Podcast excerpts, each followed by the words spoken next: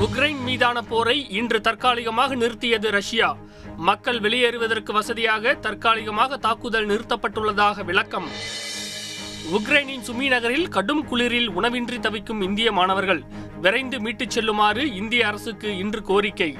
மாணவர்கள் சிக்கி தவிப்பதால் போரை நிறுத்துமாறு உக்ரைன் ரஷ்யாவுக்கு இந்தியா வலியுறுத்தல். மேகதாது அணை கட்ட கர்நாடக அரசு பட்ஜெட்டில் நிதி ஒதுக்கியது இந்திய இறையாண்மைக்கு எதிரானது. அணை கட்டும் முயற்சியை தமிழக அரசு தடுக்கும் என நீர்வளத்துறை அமைச்சர் துரைமுருகன் இன்று உறுதி.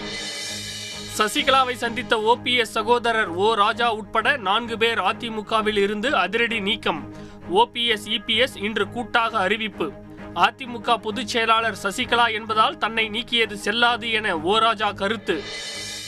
கோகுல்ராஜ் ஆணவ கொலை வழக்கில் பத்து பேர் குற்றவாளிகள் என மதுரை சிறப்பு நீதிமன்றம் இன்று பரபரப்பு தீர்ப்பு. தண்டனை விவரம் வரும் எட்டாம் தேதி அறிவிக்கப்படும் எனவும் அறிவிப்பு.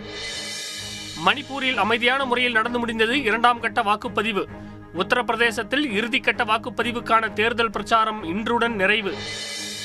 தமிழகத்தில் ஐம்பதாயிரம் மையங்களில் இன்று இருபத்தி மூன்றாவது மெகா தடுப்பூசி முகாம். இதுவரை பத்து கோடி தடுப்பூசிகள் செலுத்தப்பட்டுள்ளதாக அமைச்சர் மா. சுப்பிரமணியன் தகவல்.